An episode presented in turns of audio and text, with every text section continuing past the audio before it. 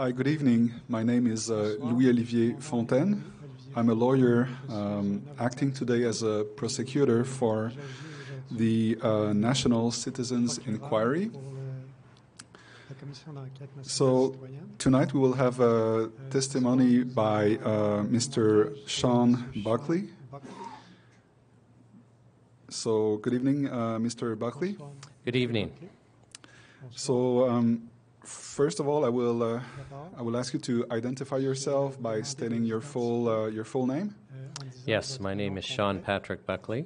Okay. Now I will swear you in.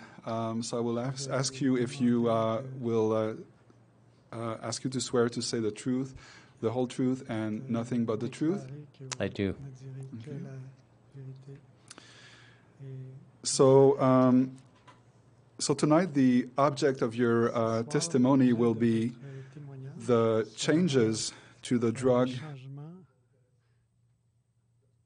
for COVID vaccines. So maybe first of all, I will ask you to explain how your background is relevant to this testimony, this presentation. Comment votre expérience est adaptée au témoignage?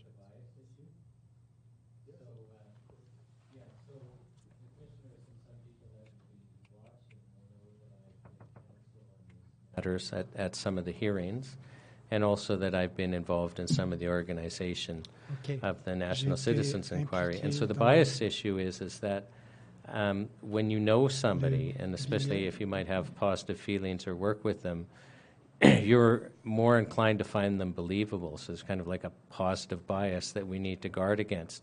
And so I wanted to get that out in the open. And so both for the commissioners and anyone watching, basically be aware that there's that bias, and to it kind of forces you to take the position where you're not going to find me credible, but you have to apply your critical thought before you accept my testimony.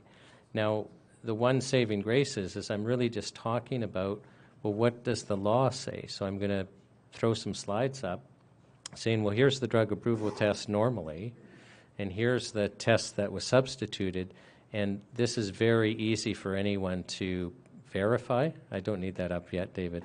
So if you can take the slides down, please, thanks.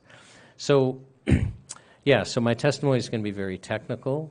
And then also we have entered as exhibits QA2 and QA2A, a French and English version of a discussion paper that I had written on this subject for a nonprofit association called the Natural Health Products Protection Association.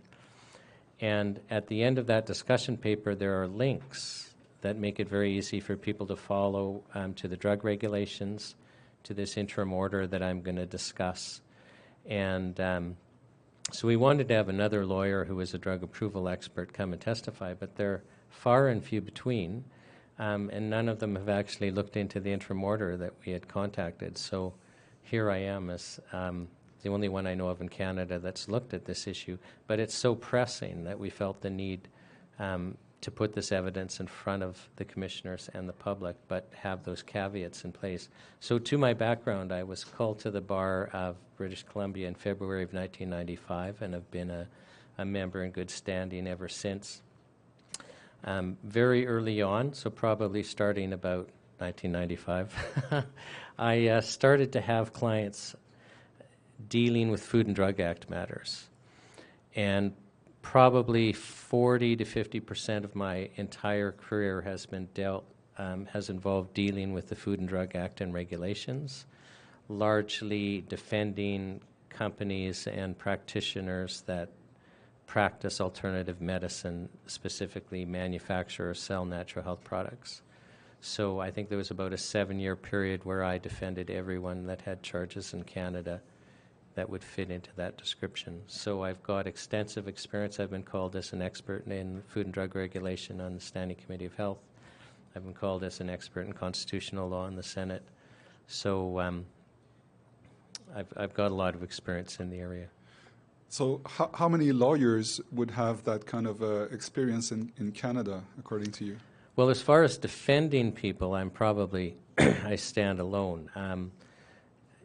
You know, with with my level of expertise in the Food and Drug Act and regulations in the area of natural health, I'm probably number one, but generally if we were to move more into the new drug approval process, I would guess about 10. Okay. So the first question I would be asking you would be, what are the normal regulatory requirements for the approval of drugs such as the COVID vaccines?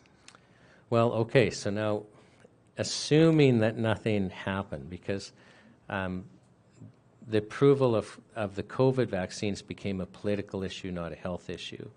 So if that hadn't happened, we have new drug approval regulations. So for a condition like COVID, you would fall under the new drug approval process. And anyone wanting to look at the drug regs, you'd look at C.08.001 and just go from there. As long as you're at C.08, you're in the zone. So, and they're very simple. What you basically need to approve generally to get market approval to introduce into the human population a new drug is you have to prove it's safe. So you have to establish its risk profile. So how safe is this? You've got to completely satisfy the minister that the drug is safe. And then you have to deal with its benefit profile. Is it effective? Does it work? Because there's no point introducing into the human population a drug that doesn't work for the purpose you're trying to use it for. And then, although it's not written into the regulations, the third thing that happens, and it happens as a matter of common sense, is well, now that we understand the risk profile, and now that we understand the benefits profile, do the benefits outweigh the risk? Because, again, there's no point allowing a drug onto the market if the benefits don't outweigh the risk. Now, one thing that people need to understand, you cannot get to the risk-benefit analysis unless you've established the safety profile, unless you've established whether it works. Like, if you haven't gotten there, you can't do a risk-benefit analysis, and pretending that you can is a fraud. And I just point that out because these three things are the minimal requirements for a health decision for drug approval. So if the purpose of deciding to allow a drug onto the market or not, the minimum requirements, if you're actually making a health decision, is establishing whether it's safe, establishing whether it's effective, and then doing that cost-benefit analysis where the benefits outweigh the risk. Anything shy of that, and you can't call it a health decision. And it's how we know that, it's one of the things that we know tells us that this was a political decision to approve the vaccines. And I'll just go on and explain. So here I've just set out what the regular process is. But the Trudeau government made a political decision that they wanted all of Canadians to become vaccinated. Mm. And I say this with, and I'm going to use this intermortar as an example, but I mean, we lived through mandates. So we had the federal government tell us that we couldn't fly or go on a train unless we had a vaccine. They told us that we could not be federal civil servants or contractors for the federal government unless we took the vaccine. They used fiscal and other means to encourage provinces to follow suit and to encourage private industry to follow suit. And we've had public health officers, both provincially and federally, say the mandates were in place to encourage people to get vaccinated. So we know there's a political decision to try and get every Canadian vaccinated. Well, we have a problem with our regular drug test because if we're going to apply the regular drug test to the COVID vaccines, they have to be able to pass that test. And but if you're making a political decision, then you've got to come up with another test. So on September 16th, 2021, an interim order was made. Now, our Food and Drug Act, Section 31.1, has a provision that allows the Minister of Health in certain conditions to exempt a drug or a class of drugs from the application of parts of the Act and the regulations. And so the Minister of Health made an interim order under Section 31 sub 1 of the Food and Drug Act, basically setting out that COVID-19 drugs, which includes the vaccines, don't have to go through the regular drug approval process, and it actually then created a different process, so a different set of laws that applied only to COVID-19 drugs. Now, the Minister of Health can make the order, but it's only good for 30 days unless it's approved by the Governor General and Council. Now, for those of us that aren't lawyers, when you read Governor General and Council, you know that means the federal cabinet. So the Prime Minister and the other ministers, Minister of Health, Minister of Financing. That's, for colloquial terms, the Governor General Cabinet or in Council. So the Trudeau government, the cabinet, made a decision to approve this order, and it was approved, and it was published in the Gazette. So it's good for a year. Now, basically, the order tells us that this is a political decision, because what the test is, and I'm going to put it up on the screen and show you in detail, but it doesn't require proof of safety. In fact, the word safety isn't even mentioned in the test. But David, if you can hang off, I'm not ready yet for the slides. So it doesn't even mention safety in the test, which is we'll all find interesting from our messaging, right? Because we've been told the vaccines have been proven to be safe and effective. I'll explain that that's political messaging. But so there's not a requirement for the drug companies to prove that the vaccine works. In fact, the word efficacy or works, that type of language, isn't in the interim order at all. A couple of other interesting things happen that tell us this is a political decision to get Canadians vaccinated, is the interim order exempts the application of certain parts of the drug regulations. Now, in Canada, you cannot import a drug unless it's been approved of by Health Canada. So if you're making the drug in Canada, you've got to get it approved before you can sell it, but you can't import finished drugs for human consumption unless they've already been granted market approval. Well, this interim order exempted the federal government from this so that the federal government could purchase, import these vaccines, and distribute these vaccines before they're approved. So understand what happened is the federal government imports COVID-19 vaccines. The Canadian government distributes them to the provinces, and they're not approved. And this is written into the interim order before anyone has filed a submission to have the vaccines approved. So the federal government, the cabinet, when they're writing this, they have no idea whether these are safe. They have no idea whether they're effective. They have no idea whether this is a good idea or a bad idea when they write this law, and they wrote themselves into a conflict of interest. It's a bit of a conflict of interest to import a whole bunch of drugs, distribute them to the provinces, and then wait for yourself to approve them. So, but if it's a political decision, then this makes perfect sense. The one that really I find interesting is in our regular drug approval world, it's regulation C.08.006. The Minister of Health has a really, really important power that should never, ever be taken away. And the problem we face is the Minister can approve a drug for the market. But what if we learn after it enters the market that it's unsafe? I mean, Vioxx comes up as an example where we learned after the drug was approved that it was causing deaths, and it was eventually withdrawn from the market.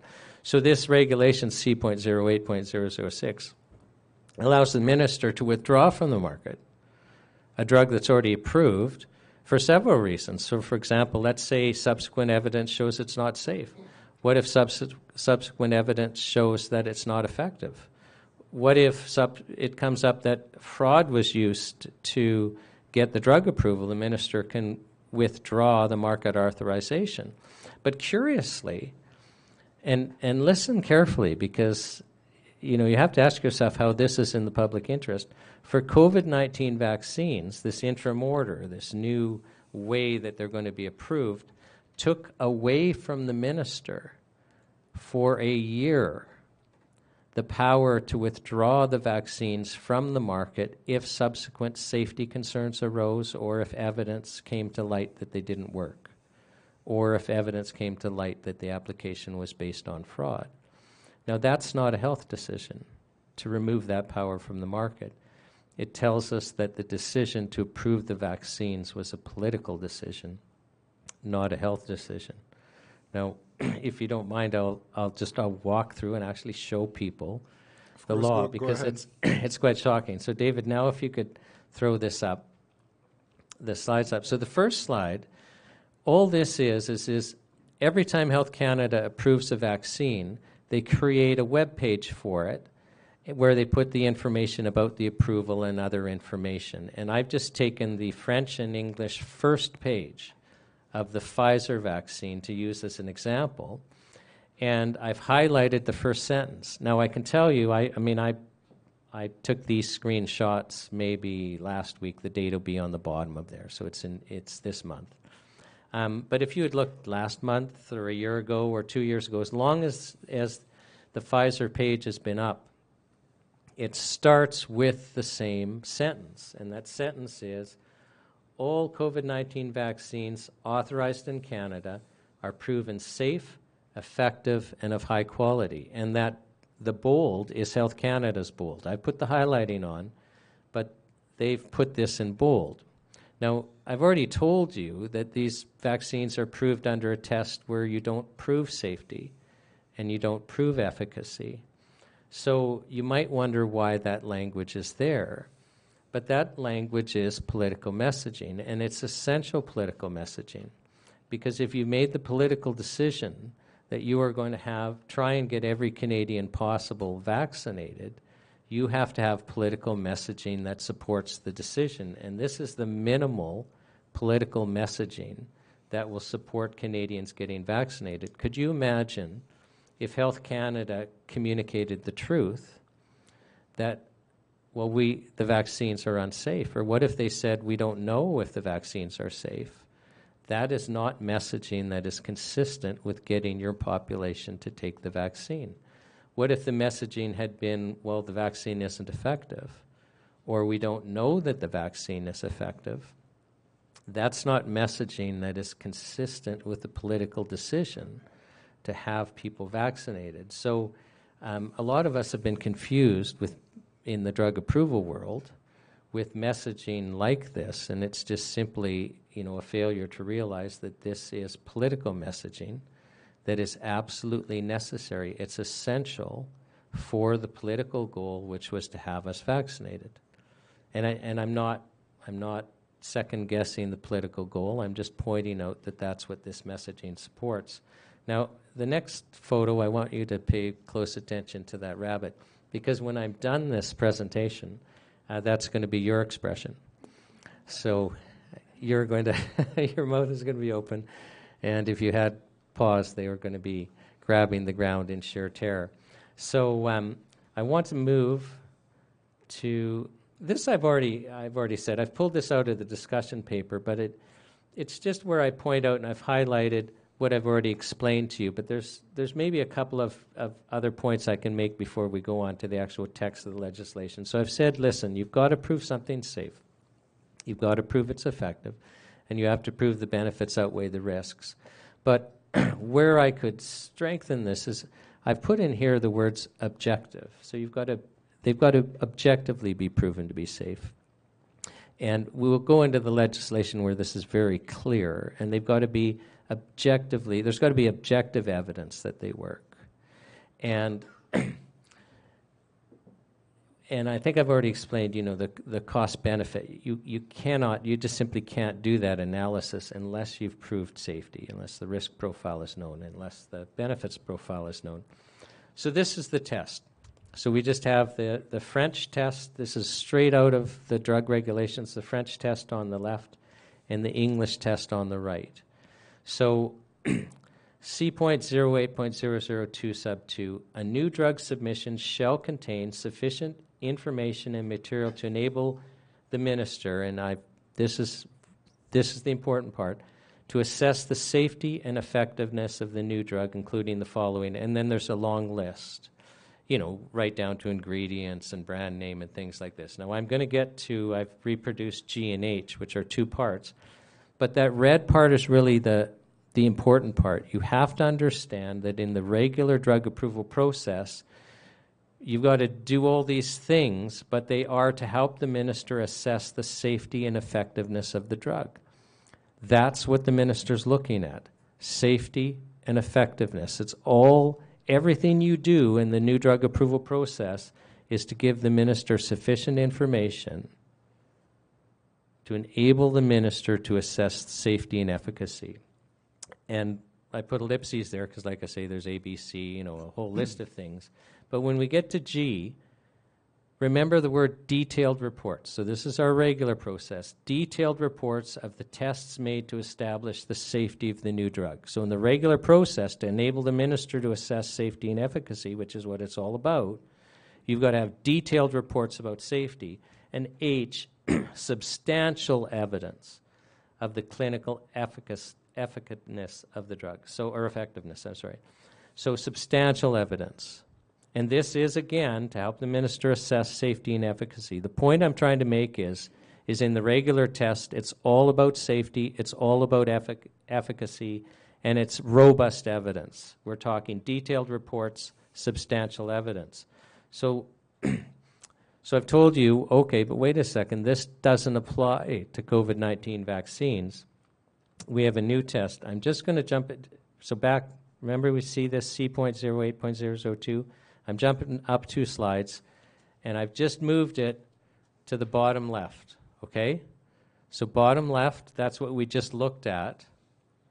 And if we move to the bottom right, we are now looking at the interim order and what it's supposed to focus on. And I put in red what's important here. So on the left, our regular drug approval test, it's all about sufficient evidence and information and materials to enable the minister to assess the safety and effectiveness of the new drug. Under the interim order, contains sufficient information and material to enable the minister to determine whether to issue an authorization. Do you see the word safety or efficacy there? So safety and efficacy is the focus under the regular test. But for COVID-19 drugs under this interim order, the focus is just, can we enable the minister to issue the authorization? Now remember, this is a political decision. And there's a long list of things to provide here. The only thing in that list concerning safety and efficacy is this O. The known information in relation to the quality, safety, and effectiveness of the drug. Compare that over to the other side, G, detailed reports, substantial evidence. So instead of detailed reports on safety, instead of substantial evidence of effectiveness, the only requirement is to give the known information in relation to the quality, safety, and effectiveness of the drug. It gets worse because you don't even have to provide the known information. So under the interim order, Section 3.2, if at the time of an application, or at the time an application is initially submitted to the minister, the applicant is unable to provide information or material referred to, and then there's a list, and I've highlighted O. You basically don't have to. You just have to, in your application, explain to the minister how you're going to get it to the minister later on. It's shocking.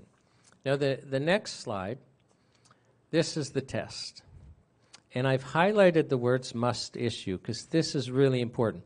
Remember, the focus isn't safety and efficacy. It's, you know, whether or not the minister can grant an authorization. Now, 5, it says the minister must issue an authorization, and then, you know, basically if these A, B, and C are met. It's not may. And the Minister's Health Canada, okay, it's not like the Minister of Health sits down and does this, you know. It's the Health Canada bureaucracy that does this.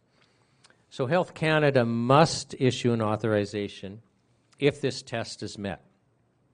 Now what's important about this is Health Canada could believe it's not safe. Health Canada could believe the vaccine doesn't work. Health Canada could believe this is a bad idea, that the benefits do not outweigh the risk.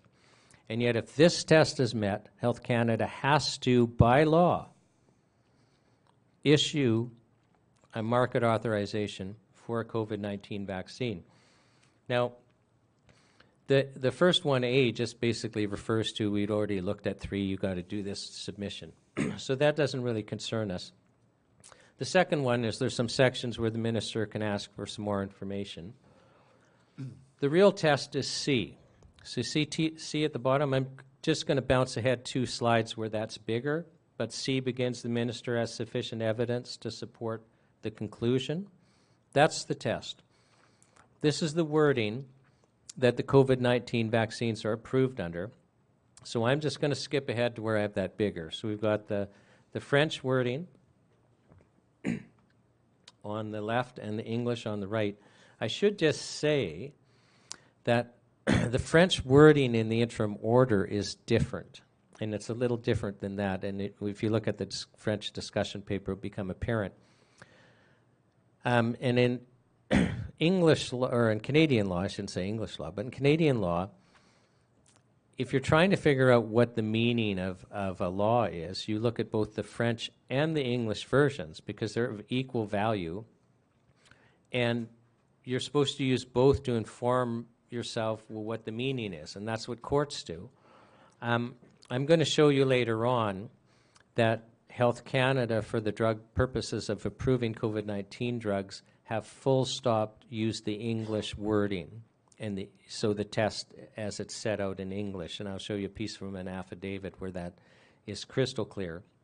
But I just wanted, for the purpose of the presentation, anyone pulling up the French version will see that it's a little different than the first point I make in English. But this test begins, the minister has sufficient evidence to support the conclusion. And I'll just stop there because this is really clever language. And this is language meant to deceive us. And this is language that tells us this is a political, not a health test. Because if you were, and remember, Minister Health Canada, if you were supposed to prove something to the minister, it would read, the minister has sufficient evidence to conclude. So do you understand this?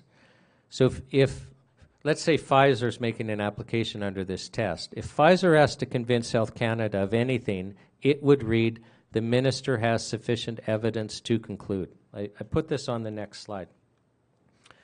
So you see on the indenting there, the English side is on the right.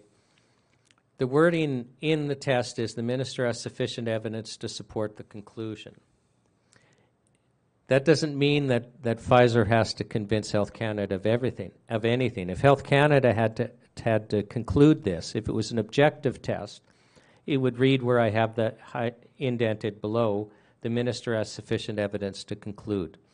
And this is important because if Pfizer has to prove something to Health Canada, if it read the minister has sufficient evidence to conclude, we may still be in an objective test. We may.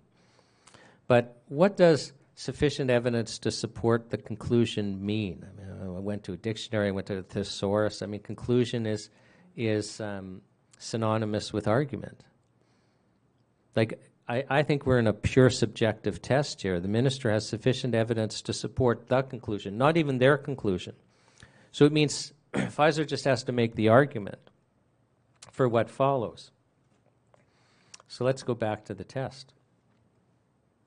So what follows then? The minister has sufficient evidence to support the conclusion that the benefits associated with the drug outweigh the risks, having regard to the uncertainties relating to the benefits and risks, and the necessity of addressing the urgent public health need related to COVID-19.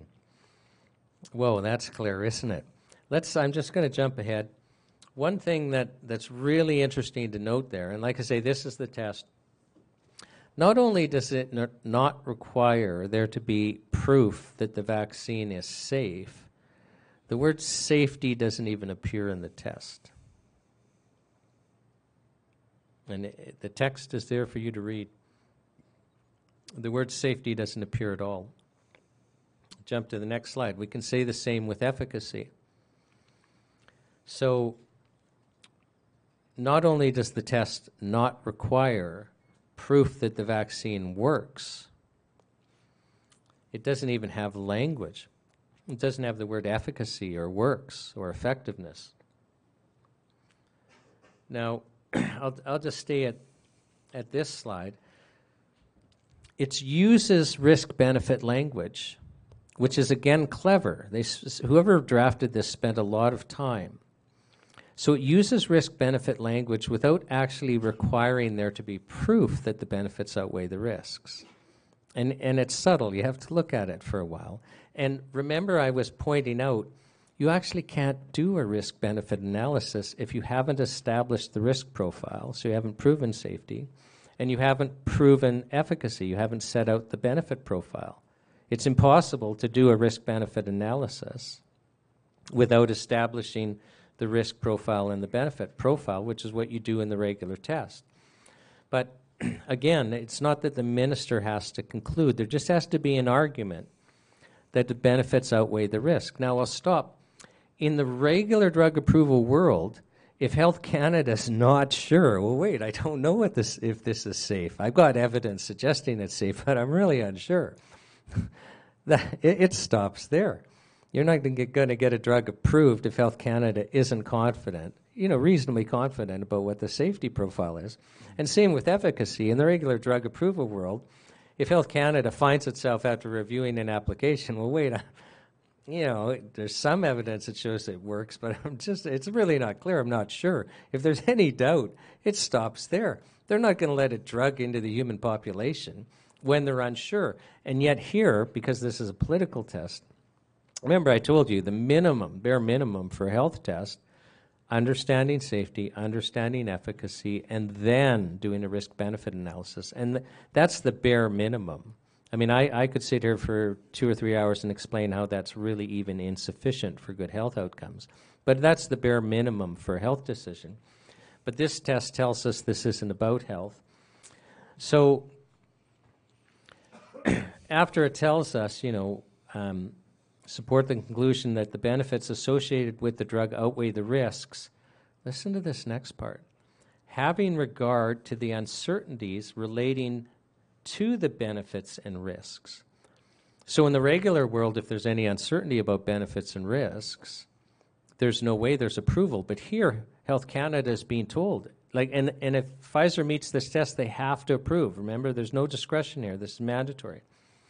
So, well, you have to be, there has to be an argument the benefits outweigh the risks, and by law you have to take into account that you might not know the benefits and risks. It's having regard to the uncertainties. And then it's kind of like, it's almost an impetus to approve, because by law they have to take into consideration the necessity of addressing the urgent public health need related to COVID-19. Now, how does that end up in a drug approval test? Basically telling us we have an urgent need. So you mean we don't look at safety, we don't look at efficacy, we don't actually have to have proof the benefits outweigh the risks, and you're telling us to approve anyway. So this is a totally subjective test. It's not objective at all. It can in no way be described as a health test, a test that's supposed to help us health-wise. And this slide is just explains what I just said. I mean, it uses risk-benefit analysis without actually requiring proof of benefit and risk, and logically you can't do that. I mean, I basically call it a fallacious test because it is. The test is logically inconsistent with itself if you understand drug approval regulation at all. So that you know, any lawyer that's a drug approval expert looking at this will go, okay, this has nothing to do with health. This is a political test.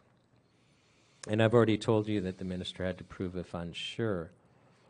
Now, this slide is important because remember I told you there's the French version is a little different than the English version. There was a federal, actually there were a number of federal court decisions, and the Health Canada employee, Celia Lorenco, who was the final approval on every COVID-19 vaccine in Canada, she swore an affidavit that ended up in the federal court in court file T-145-22, And in it, she discusses her approval of two of the vaccines. And this is her paragraph for the Pfizer vaccine. But her paragraph for the other vaccine is very similar. And I've kind of cut out the first part where she's given us the dates and stuff like that, and got to the juicy bit and put it in red just to emphasize that she's clearly telling us she's using this test in the interim order. The evidence supports the conclusion. Oh, that's our wording, isn't it? That the benefits associated, the test says with the drug, well, they've just thrown in the name of the drug. So the evidence supports the conclusion that the benefits associated with the Pfizer BioNTech COVID-19 vaccine outweigh the risks. Having regard to, remember, the test is the uncertainties concerning the benefits and risks, which she tells us what the uncertainties are now. Having regard to a shorter term median of 2 months follow-up of safety and efficacy at authorization. That is a shamelessly small period of time, a median of 2 months to assess safety and efficacy. And she carries on, and the necessity of addressing the urgent public health needs related to COVID-19.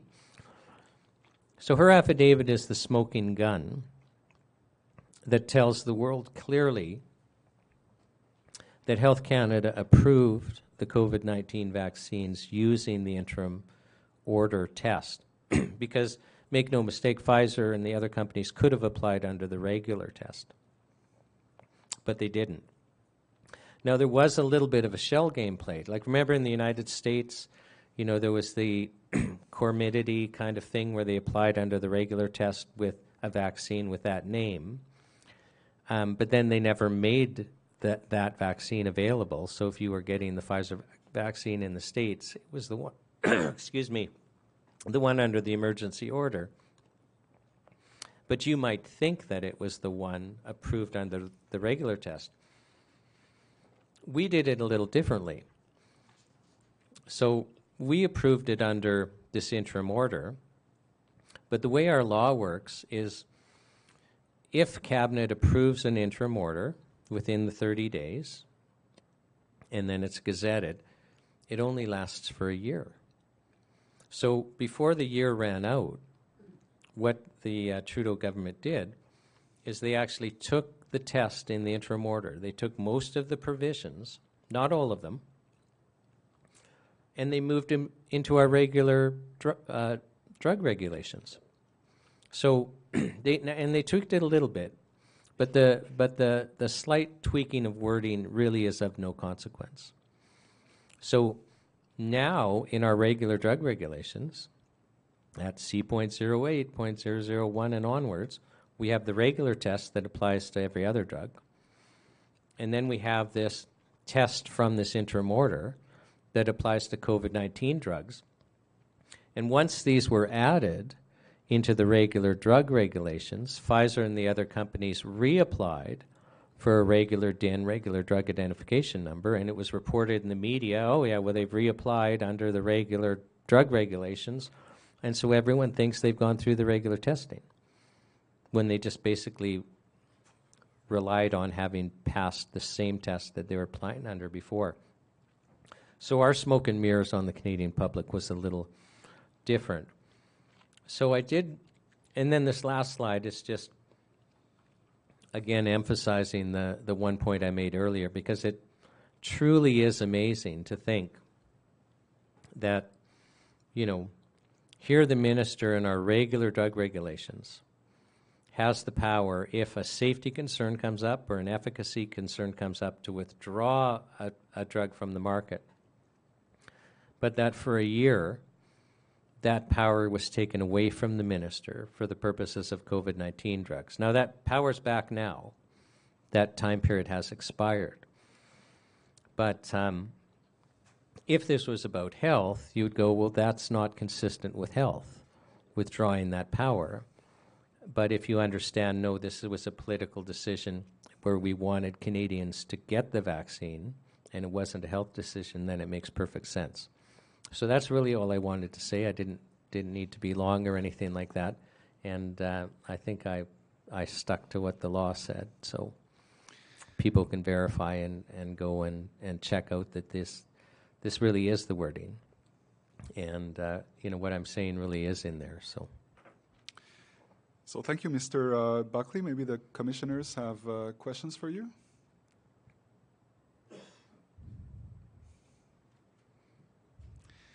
Okay, no questions. So, oh, sorry.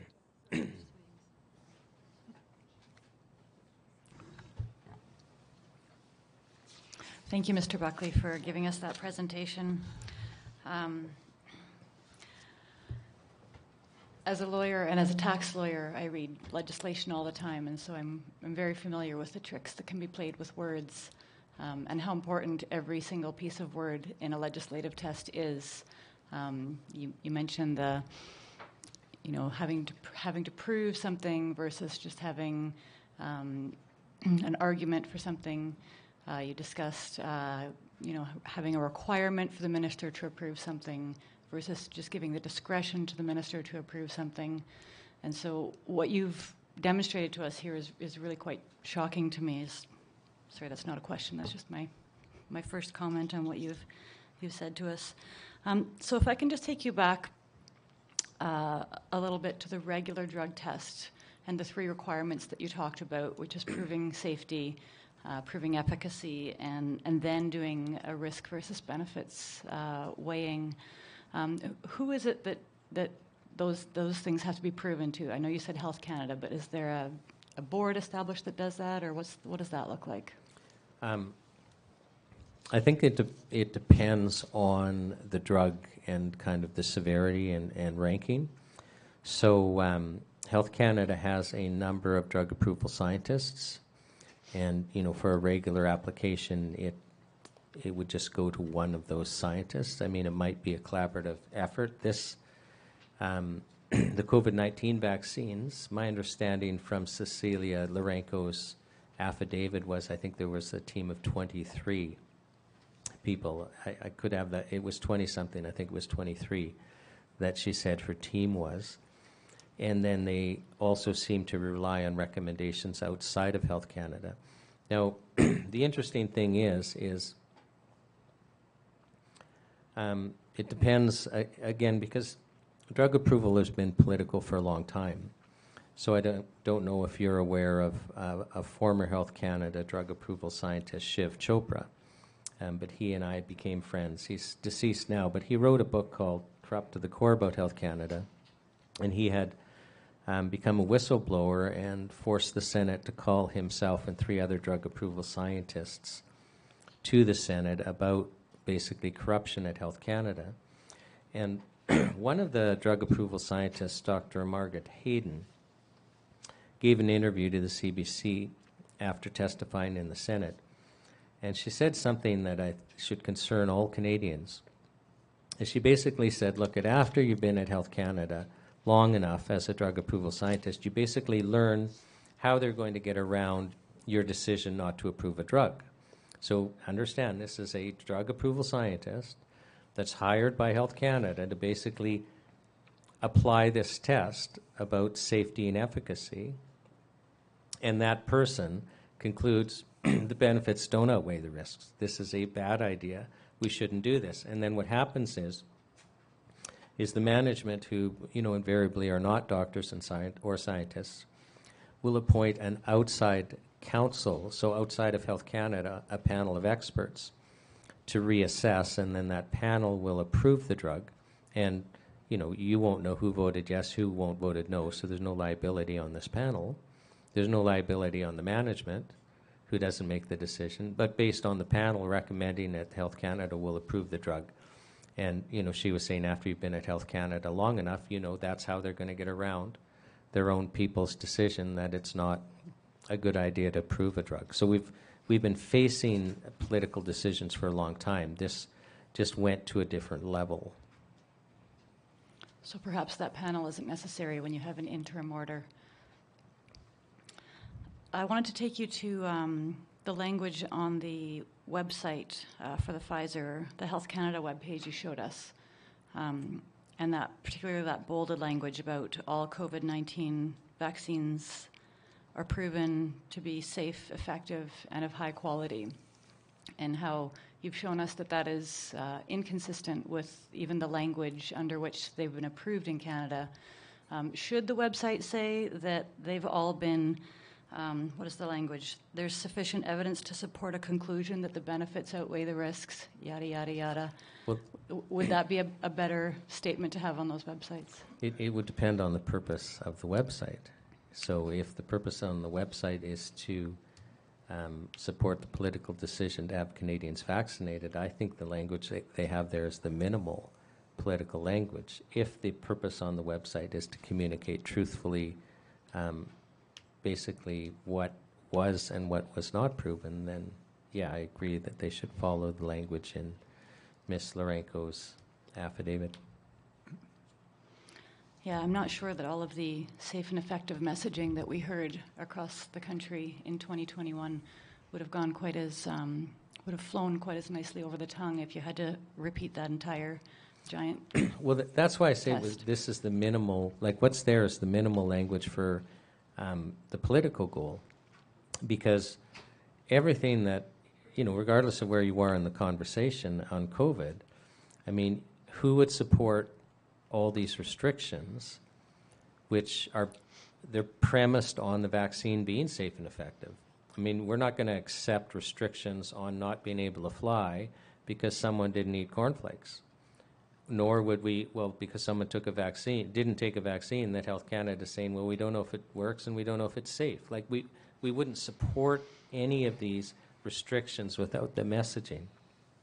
And so that's why that in my opinion, that messaging is the minimal political messaging that, or messaging that's necessary to support the political decision. My final question relates to the power that the Minister of Health has to make these interim orders to exempt drugs from the normal approval process. In your opinion, is there ever a reason that the minister should have this power, or should the safety and efficacy tests that are in the Act or in the regulations always need to be met when a new drug is introduced in Canada? Remember when Bruce Pardy was testifying in Toronto about how we've moved to an administrative state, and this is a relatively new section, so I'm guessing it's maybe been there 20 years. It was used similarly during the swine flu period, an interim order, same. That kind of showed the way for COVID. But no, in my opinion, if we are going to have a government that's responsible for things, then, you know, this should be done in Parliament. And if we really actually did have a crisis and Parliament was informed with the truth, I'm confident that we could handle things like we've handled things in the past. I mean, we've gone through pandemics and we've gone through wars, and we didn't have the administrate having these types of powers. I mean, if I can just segue, I mean, the Minister of Health now, and this happened in my career, was given the power to exempt any food or drug from any part of the Food and Drug regulations, but there used to be safeguards. So when the power first came in, and this is administrative state creep, so the power first comes in, and the minister can only do it if the minister determines it's safe, and it has to be published in the Canada Gazette so that everyone can see. So let's say you were concerned about some food or some drug you were taking. Is this complying with the Food and Drug regulations? You could at least hire a lawyer like myself, and I could go through the Gazette and see whether it's been exempted. But then they went further and basically permitted the minister exempt any food or drug. And the safety requirement was taken out, and the requirement to publish it was taken out. So now you couldn't even hire me to tell you whether any given food or drug complies with our Food and Drug regulations, and especially in the area of food regulations. I mean, it's basically accumulated wisdom. So let's say we want to introduce orange popsicles for the first time. Well, they have to be what we call ultra-safe, and ultra-safe is just 1 death per million per year. So if there's 36 million of us, as long as only 36 children die with a certain level of orange dye in our popsicles, then that's ultra-safe, and we'll approve it, and we'll put that level in our food regulations. So it's kind of accumulated wisdom. We can't increase the amount of that die, or we'll kill 37 kids instead of 36, and that's not permissible. But when you start, you create a situation where you can't even tell if a food or drug complies with this accumulated wisdom, it becomes quite problematic. I have to tell you that when they took that power away, the publishing requirement, I thought, what are they hiding? So I went back and just on my own, okay, well, what are they exempting? And they were exempting all this, like beer and wine and spirits and all of this, allowing genetic stuff in. So I switched to European organic beer. So, yeah, but you know, because you just don't know what's in this stuff anymore. So it's interesting. It's from a lawyer that's practiced in the area of mostly drugs, but also in food, because they interlace. It's troubling when you feel that the law no longer serves the populace, that it's actually become adversarial. Thank you.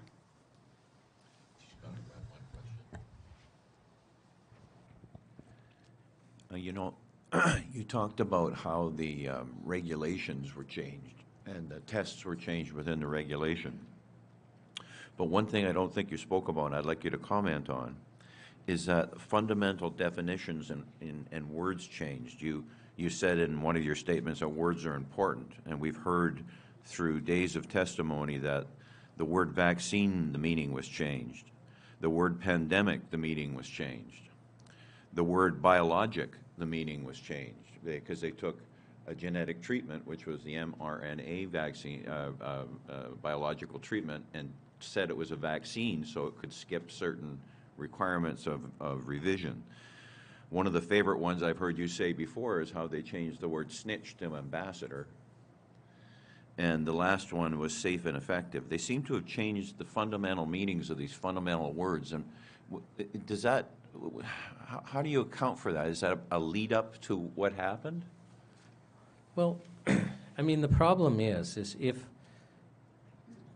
I think what we're experiencing truly is what Bruce Pardy, or Professor Pardy, described as the administrative state. And you can't just have a law that just on its face says something, or people will wake up, right? Which is why, you know, I'm suggesting that this political language is necessary.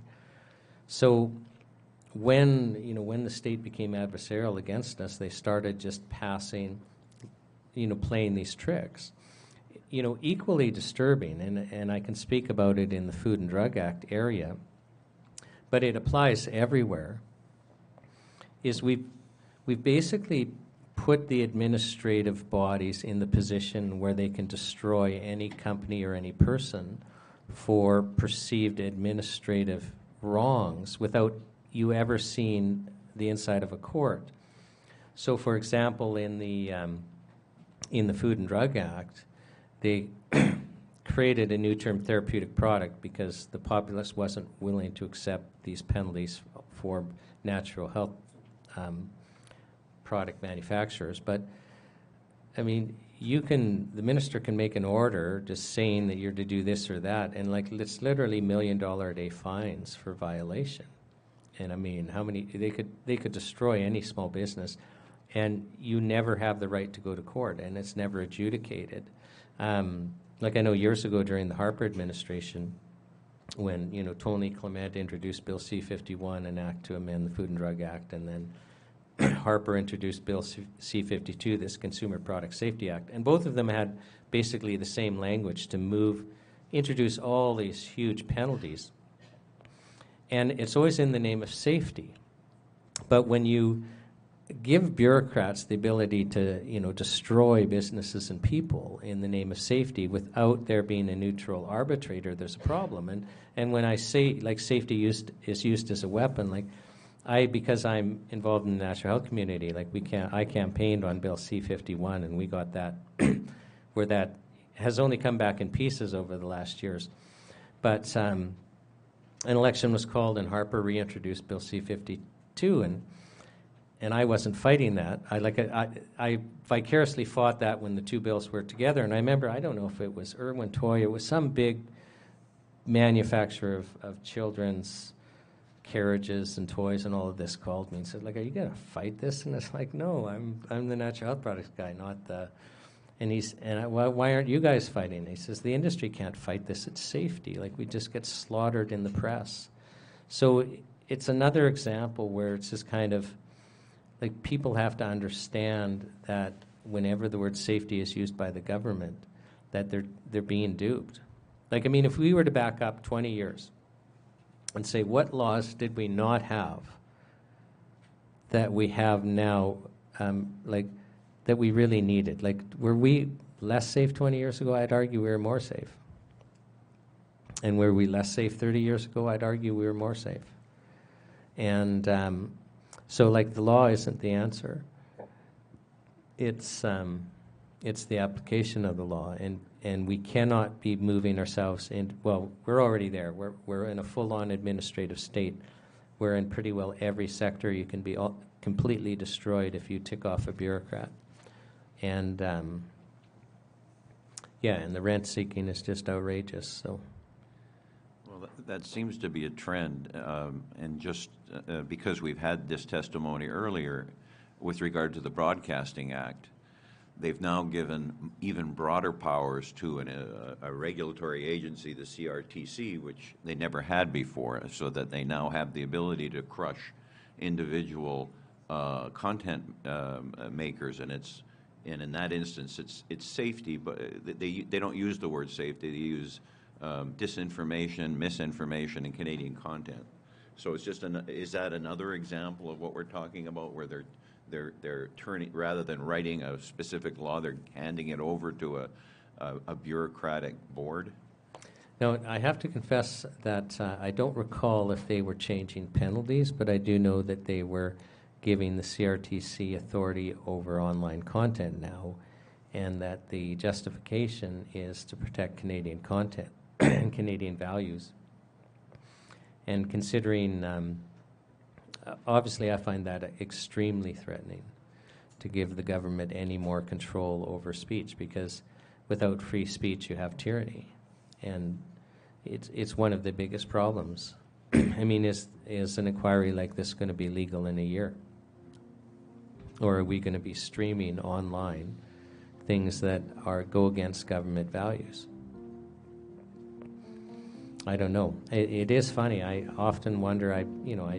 Pre-COVID, I used to lecture fairly regularly at health shows, and I would just wonder, well, at what point is what I say going to become illegal? Perhaps we'll go back to the way it was in the 1950s, when they set up those giant radio transmitters offshore or in Mexico and broadcast in North America. I'm game. Thank you, sir.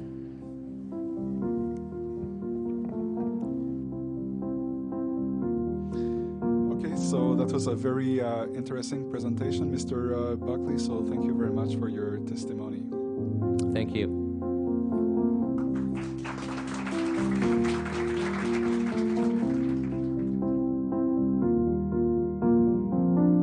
Thank you so much for listening to this broadcast of the National Citizens' Inquiry.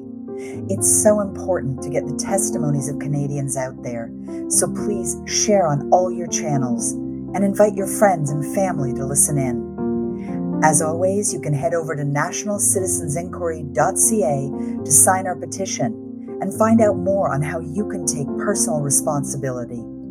From the National Citizens' Inquiry, thank you. The world is watching.